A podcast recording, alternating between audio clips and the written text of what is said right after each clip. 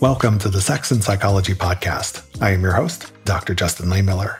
I am a social psychologist and research fellow at the Kinsey Institute and author of the book Tell Me What You Want The Science of Sexual Desire and How It Can Help You Improve Your Sex Life. Everyone has heard of Albert Einstein and some of the major scientific theories he developed.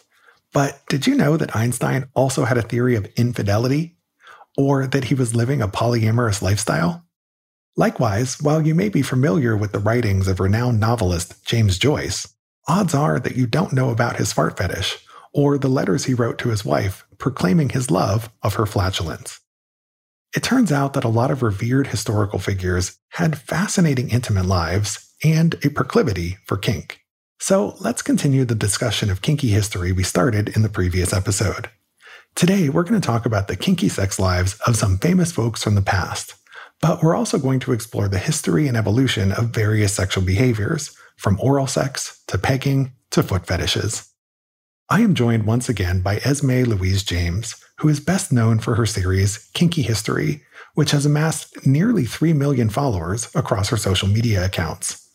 Esme is a PhD candidate at the University of Melbourne, and her thesis traces an aesthetic of the erotic across 18th century literature. Esme is author of the upcoming book, Kinky History The Stories Behind Our Intimate Lives, Past and Present. She also hosts the popular Kinky History podcast. This is going to be an amazing conversation. Stick around, and we're going to jump in right after the break.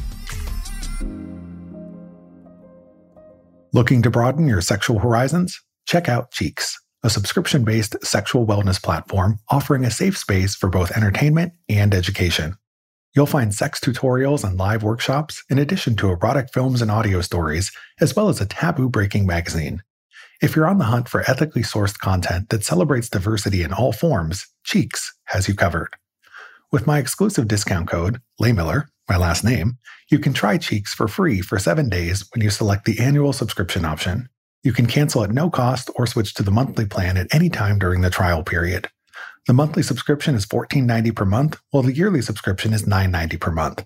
Watch, listen, and learn with stimulating erotic content and educational resources.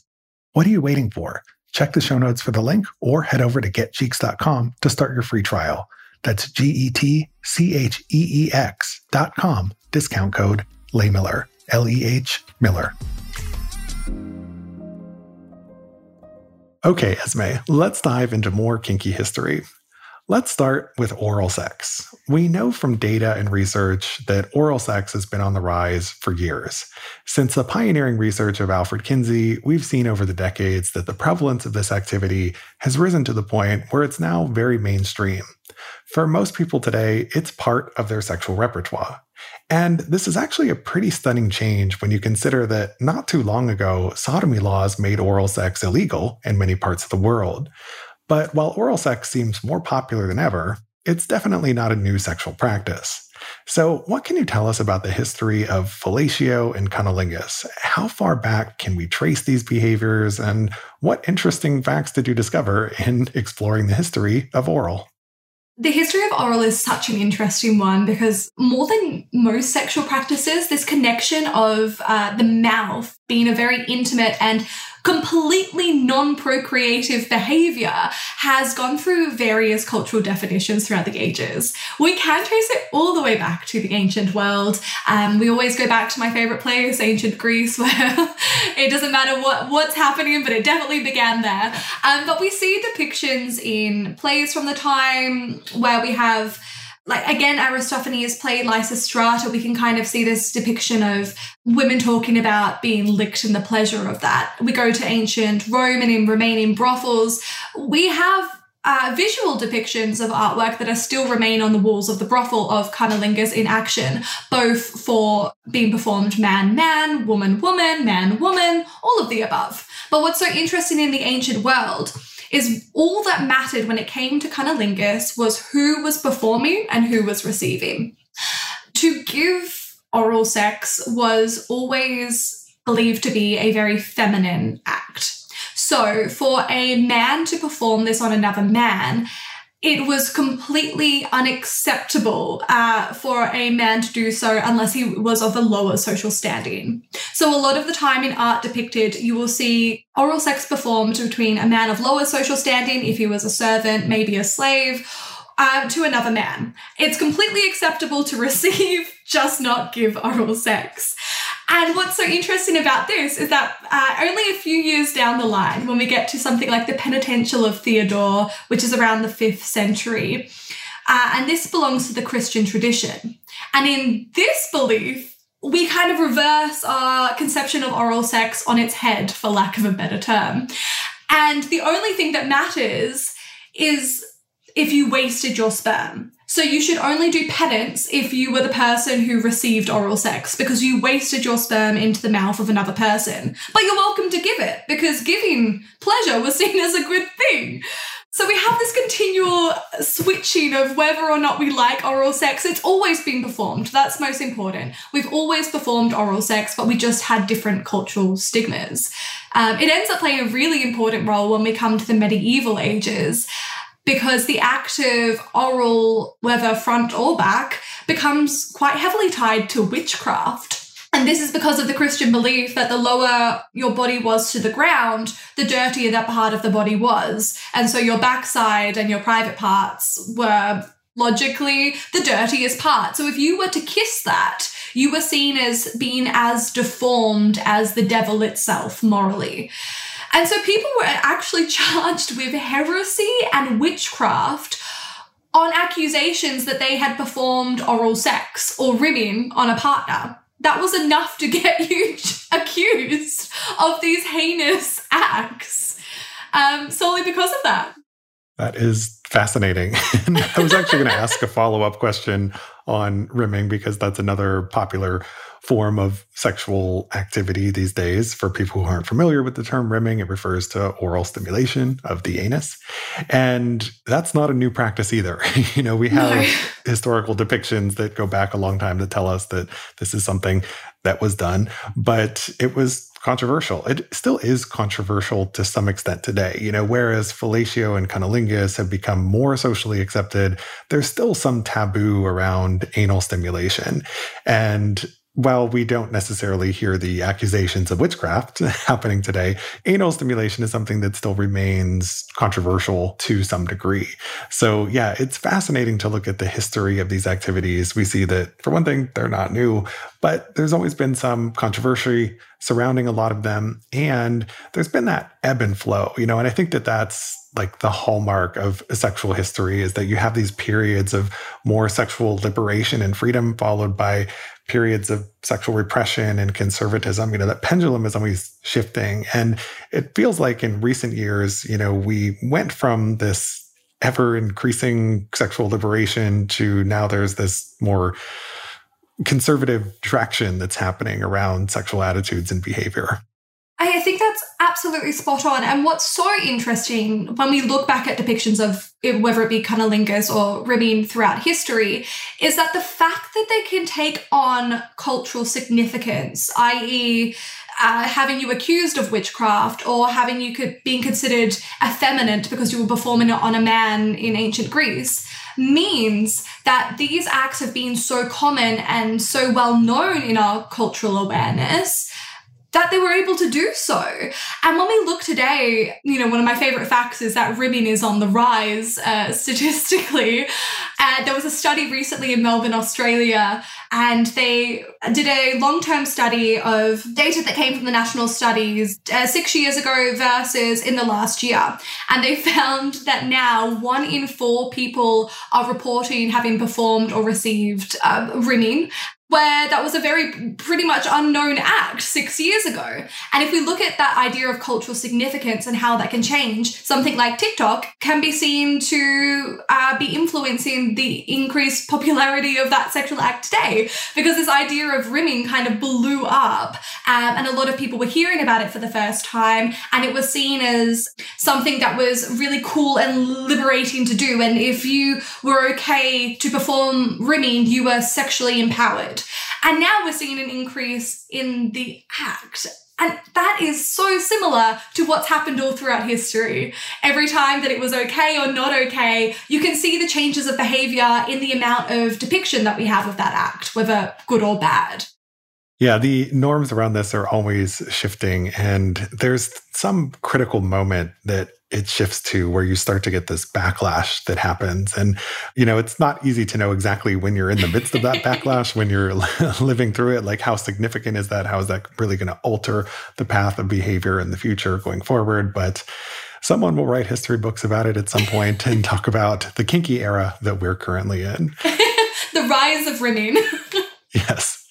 Now, speaking of the rise of rimming, I wrote an article for Playboy a while back titled something along the lines of like the peak of pegging, right? So that was, you know, specifically about women who are interested in anally penetrating their male partner with a strap on dildo. That's usually how pegging is defined. I'm curious, you know, in the work that you've done, have you ever come across pegging in our kinky history?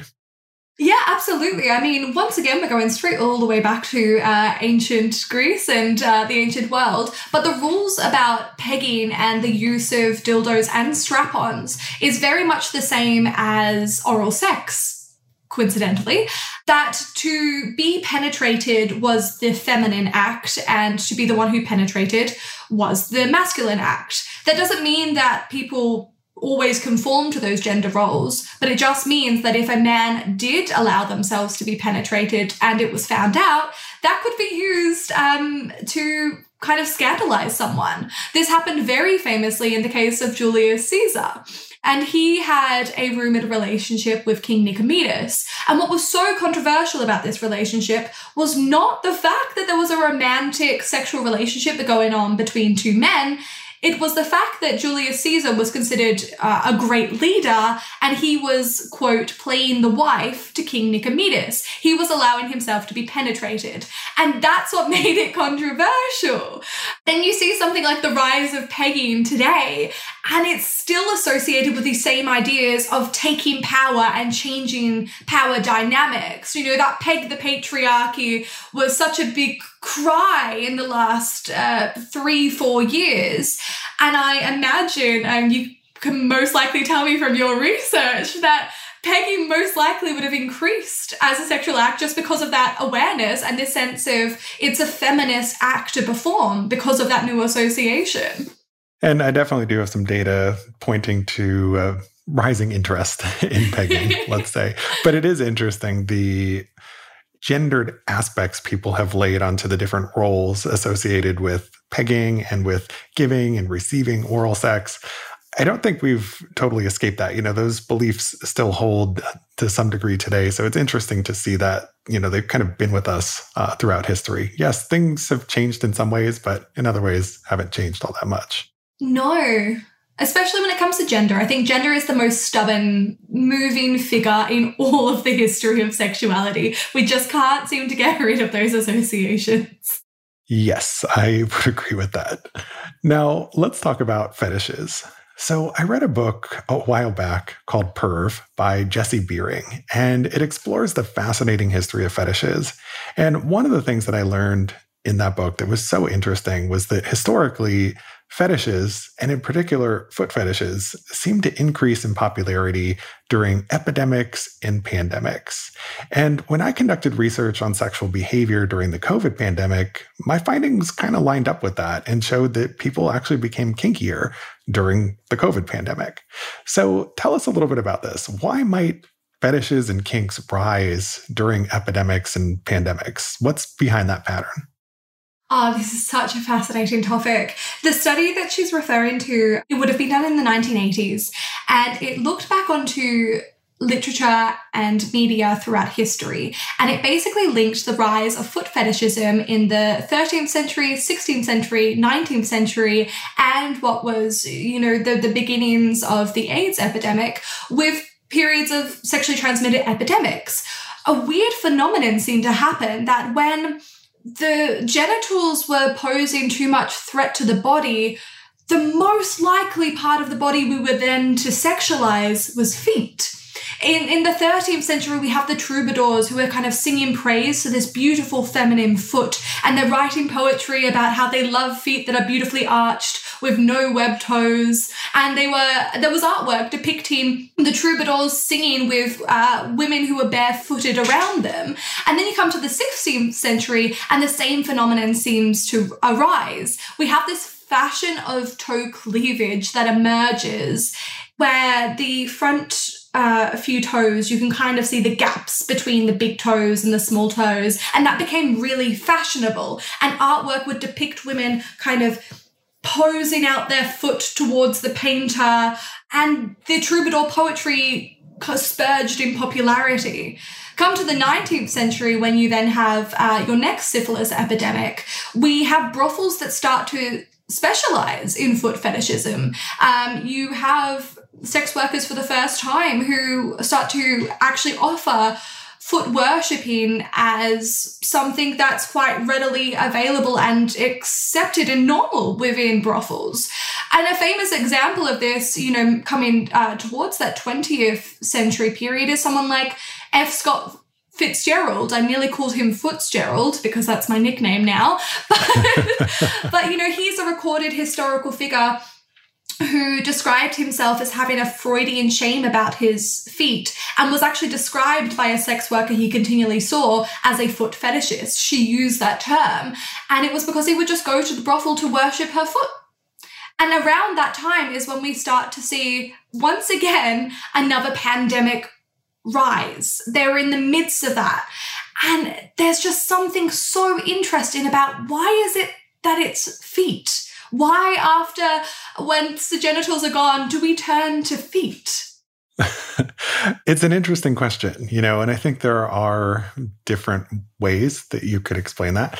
I think just backing up as a starting point, what all of this speaks to is the fact that human sexuality is incredibly flexible and fluid, and we can orient our erotic turn ons toward a wide range of targets, right? So there's a lot of different things. Like human sexuality is just much more adaptable than you might think, and it can shift and be fluid depending on what's going on in culture and society at a given moment in time. So I think it's fascinating looking at this historically because that's just further evidence of just the inherent adaptability of our sexuality. But in terms of why feet in particular might be a turn on to some people, a lot has been said and written about where the sensory processing centers are for the genitals and for the feet and how they're very close to one another and how that could potentially explain why there's this association or this sexualization of feet that oftentimes happens. Maybe there's a little bit of cross wiring that happens that allows, you know, one to kind of feed into uh, the other processing center. So that's one potential possibility. We also know, at least in modern times, feet and footwear in particular have been very sexualized within our culture. Like if you look at advertisements for women's shoes and boots and stockings and all these other sorts of things, like there is this sexualization of feet that happens in media and advertising and has also happened in art. And so, you know, we've kind of seen a lot of those cues before, and that might help to you know further create an association between feet and, and sex appeal. So it's interesting. I don't know that we fully have the answers for all of this but i think with fetishes and anything else you always need to look at it through a biopsychosocial lens, right? So there might be some biological factors like where the sensory processing centers are in the brain and how they might overlap. And then you've got the, you know, sort of individual psychological factors like your general openness to experience and willingness to explore different sensations and activities. And then you've got the social and environmental factors like the pandemics and epidemics and the advertising and all this stuff. So it's just extraordinarily complex. It's incredibly interesting in terms of the cultural factors as well, because uh, in this research study that was being quoted, what they were looking at was uh, how literature about feet during the AIDS epidemic was starting to rise exponentially. And one of the things they actually suggested was potentially all of these magazines that were starting to emerge that were advertising, you know, legs up and heels up and pornographic magazines turning to feet was this kind of deliberate attempt in a lot of ways to fetishize feet because if you did that, you could potentially protect a lot of people. I'm actually going to quote from your finding now, which was uh, about uh, the prevalence of fantasies about feet and toes. And I believe that you found, I love that I'm just quoting your research to you. Um, that one of the, the biggest groups that uh, reported have ha- having fantasies were uh, bisexual and gay men. And I find that so interesting when you look to these the 1980s where this demographic were explicitly being targeted with pornographic uh, literature about feet in an effort to offer a safer practice of sex at the time. And now, all those years later, there's potentially a bit of a correlation between those facts. Maybe. it's interesting. And this is making me think back to a previous episode of the podcast I did about the fetishization of semen or cum, right? And how it's theorized that, you know, a big part of the reason why facials became so popular in porn is that it was tied to the AIDS epidemic because you had to take ejaculate outside of the body because that was too risky. And so what did they do? They did facials and these other sorts of things. And then that became sort of the staple of porn. And, you know, so it's interesting when you start thinking about these things, like how something like a pandemic or an epidemic could just totally change our sexual interests in a lot of ways by changing what is happening in porn and you know what is considered taboo and all these other sorts of things. That's why it's endlessly fun to be a sex researcher or historian because there's so many fascinating questions to ask there's so many different factors uh, because you mean you you have all of that idea about the impact of the pandemic you have all of the biological factors to consider but then even you know there's the other areas of feet like stockings that you mentioned as well and the story of how stockings became sexualized is most likely also a, a cultural moment when uh, nylon stockings were invented just before the war and as soon as the war started everyone had to give up their nylon stockings, hand them back, and give them to the war effort because they were used to make parachutes and uh, other military equipment. And so no one could have nylon stockings, and they became this very eroticized idea of liberation because when the war was going to end, we could all have our nylon stockings back. And the only people who had access to nylon stockings were the troops. And so they would give them to, you know, women overseas as a, as a, a way to woo them as a present because they were so hard to get your hands on because they'd all gone to the war effort. And this happened so much so that when the war finally ended, DuPont's campaign was war is over, nylons are here. And we had, you know, literal nylon riots break out as people lined up in America to get their hands on a pair of stockings. And it was all because of that association of this period where we could be free and safe with nylon stockings. And now we, I, well, you know, obviously we don't cry war is over every time we see a sexy pair of lingerie, but that was the cultural connection that kind of brought them into popularity and definitely fetishized them. Yeah, that is all so so fascinating, and I don't think anyone is going to take their nylon stockings for granted anymore after hearing that. a sign of liberation. yes, look at your stockings as a sign of liberation. so let's talk about some kinky historical figures. Now, you discussed this a bit in your TED talk and on your podcast, and it's fascinating. Let's start with James Joyce, one of the most famous and influential novelists of the 20th century. Many people know him for books such as Portrait of the Artist as a Young Man, which I had to read when I was in high school, uh, as well as Ulysses. But almost no one knows about the fart letters that he wrote to his beloved wife, Nora. Apparently, Joyce had a fart fetish. Tell us a little bit about that. Oh, I, I think it's um, the least you could say that he had a fart fetish. He was. Um, uh, Joyce was definitely an ass man, uh, in particular his wife, Nora Barnacle, which is a fantastic name, by the way. But in a period of time when they were traveling apart in 1912, Nora writes Joyce a letter, and we don't have this letter. Historians can only imagine what this letter says in it. But Joyce responds back and says, Your letter has driven me insane. I didn't know your imagination was so dirty. I'm going to try and write a letter that can keep up with the filth that you've just written me. And so they enter into a correspondence. We only have Joyce's side, and it includes such beautiful lines as, my sweet little whorish Nora, you had an ass filled with farts that night, darling, and I fucked them out of you. Big fat fellows, long windy ones, quick little merry cracks, and a lot of tiny little naughty farties which ended in one long gush from your hole. and it's it's embedded in my brain. Like all of the letters are just in my brain. they, they are there. Um, but the letters are really experimental. He calls her continually his dirty little farty Nora. Um, he talks about her shitting in a cupboard like a doe doing her dung and only wishing he could see the the poo stains that are left on her drawers and he also, you know, mentions at one stage that in a room filled with farting women, he would always know her smell. Um, and this was a really long correspondence. Like it went on for months. And as an undergraduate student, I remember that as soon as Joyce came on the syllabus, there was that one person in the class ready to stand up and be like, Do you know Joyce's letters?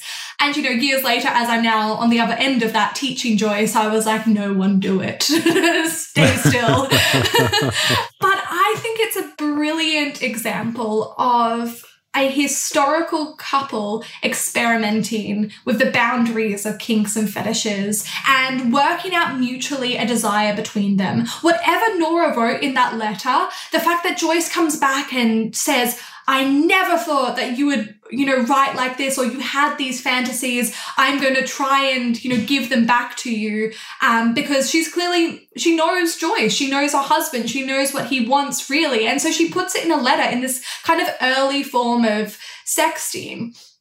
And you know what I mentioned in my TED talk is the fact that I don't think that this is very dissimilar to experiences of sexting and Zoom sessions that we had in the pandemic when you have to take a disembodied uh, experience and work out how you can negotiate a fetish through it. And I think it's really interesting that rather than sending a normal sexting letter about the size of his penis or something, she goes for a fetish fantasy that she knows will drive him wild. Isn't that interesting? Oh, it's so interesting. Naughty little merry farts. Like, I don't know. That, that those words are just going to be popping cracks. around in my head all day. merry oh, little uh, cracks. pop, pop, pop comes out of a girlish bum, bum, bum is another line. So. oh, so many good lines. Now, speaking of famous figures, you also did a show about Albert Einstein, who is perhaps the most famous scientist of all time in the world. And we've all heard about his many famous scientific discoveries and theories. We've also heard about his eccentricities, but he also had an interesting sexual and romantic life as well, and even developed a theory of infidelity, which I think Dude. is one of his lesser known theories. So, what did you learn in the process of researching the life of Mr. Einstein? Einstein is a truly fascinating figure. Out of most of the historical figures I talk about, I think he is probably the most pedestalized of anyone. Einstein is synonymous with intelligence um, for a lot of us. But when you go back through his letters and his writings and his relationships, he's also a confused and very problematic man. He has, throughout his life, he is very, very uh, true to his theory of infidelity. He describes monogamy as the bitter fruit for everyone involved and believes that humans would all be happier if we were allowed to actually follow our desires and our inclinations and make love with whoever we want to make love with. The problem with Einstein was that that was only true for him and not for his wives at large. But Einstein has two wives throughout his life and cheats on them both a small estimate of 12 times each with various women. One was a spy, which I think is quite sexy. I'm really waiting for that spin off series on Netflix.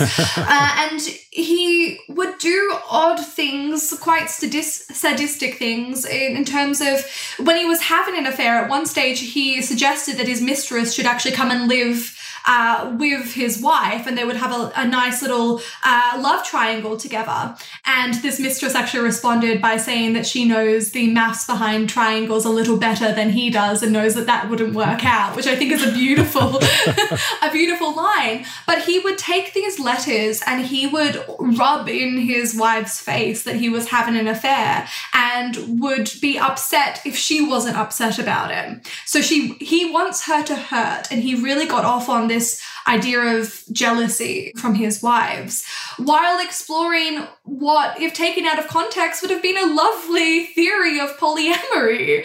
Um, and about the fact that libido can't be constrained, so we should love and we should do it well and we should communicate and we should have great stories with everyone at the end of the day. Apart from he just wasn't very good at doing that with his wife. so, so interesting. I'm sure that you could entertain us, fascinate us for hours with everything that you've learned. But let me just ask one more question, which is whether there are any other historical figures you want to tell us about, or any other just interesting, fascinating facts you've learned in the process of researching the history of human sexuality. I think the, the biggest lesson I've learned is that there has yet to be a historical figure that I can't find dirt on, which I think tells you a lot of things. Uh, because as we've mentioned, you know, these are figures that are larger than life, they feel untouchable, but it only takes going through someone's letters or going through some archives or following up on a little footnote in someone's biography that can tell you so much more about someone. And whether these were crazy fetishes like Joyce or theories of infidelity like Einstein, or even someone like Hans Christian Andersen, the author of The Little Mermaid, who would write and express you know queer desires and asexuality this he you know this desire that he doesn't want to ever physically put love in the act but he wants to have romantic um, relationships with people without physicality and i just no matter what sexual experience and labels we have today, you can find the origins of them all throughout history. I think we just need the tools to be able to do so, um, which is, I guess, you know, where works of yourself and sex historians come in, to go back and find what those terms used to be or how people used to express the desires that we know today as bisexuality, asexuality, even, you know, transgendered experiences. They all have their origins in history. Yeah, I love the way that you put that, and I totally agree. And yeah, I think the take home there is really that when it comes to sexual history, when you start digging into it, the surprising thing is when you discover that someone wasn't a little bit kinky, right? Because almost everybody is in one way or another. Absolutely. I get quite annoyed sometimes. I'm like, surely. And then I go a few pages. I'm like, oh, that's okay. You are really into poo. Like, we're fine. there it is. Well, thank you so much for this amazing conversation, Esme. It was a pleasure to have you here. Can you please tell my listeners where they can go to learn more about you and your work? Absolutely. Uh, so you can find me at esme.louise across TikTok, Instagram, YouTube, Facebook. I also have my book Kinky History coming out uh, very soon at the end of this year in Australia, but international publication early next year. And you can also find Kinky History the podcast. well, I love that. And I can't wait for the book to come out. And when it does, maybe we'll have you back on the show to tell us a little bit more about our kinky history. That sounds absolutely wonderful. This has been such a pleasure and an honor. The feeling is mutual. So, thank you so much for your time. And thank you to my listeners. To keep up with new episodes of this podcast, visit my website, Sex and Psychology, at sexandpsychology.com, or subscribe on your favorite platform, where I hope you'll take a moment to rate and review the show. You can also follow me on the socials for daily sex research updates. I'm on Twitter at Justin Lehmiller and Instagram at Justin J. Lehmiller. Also, be sure to check out my book, Tell Me What You Want. Thanks again for listening. Until next time.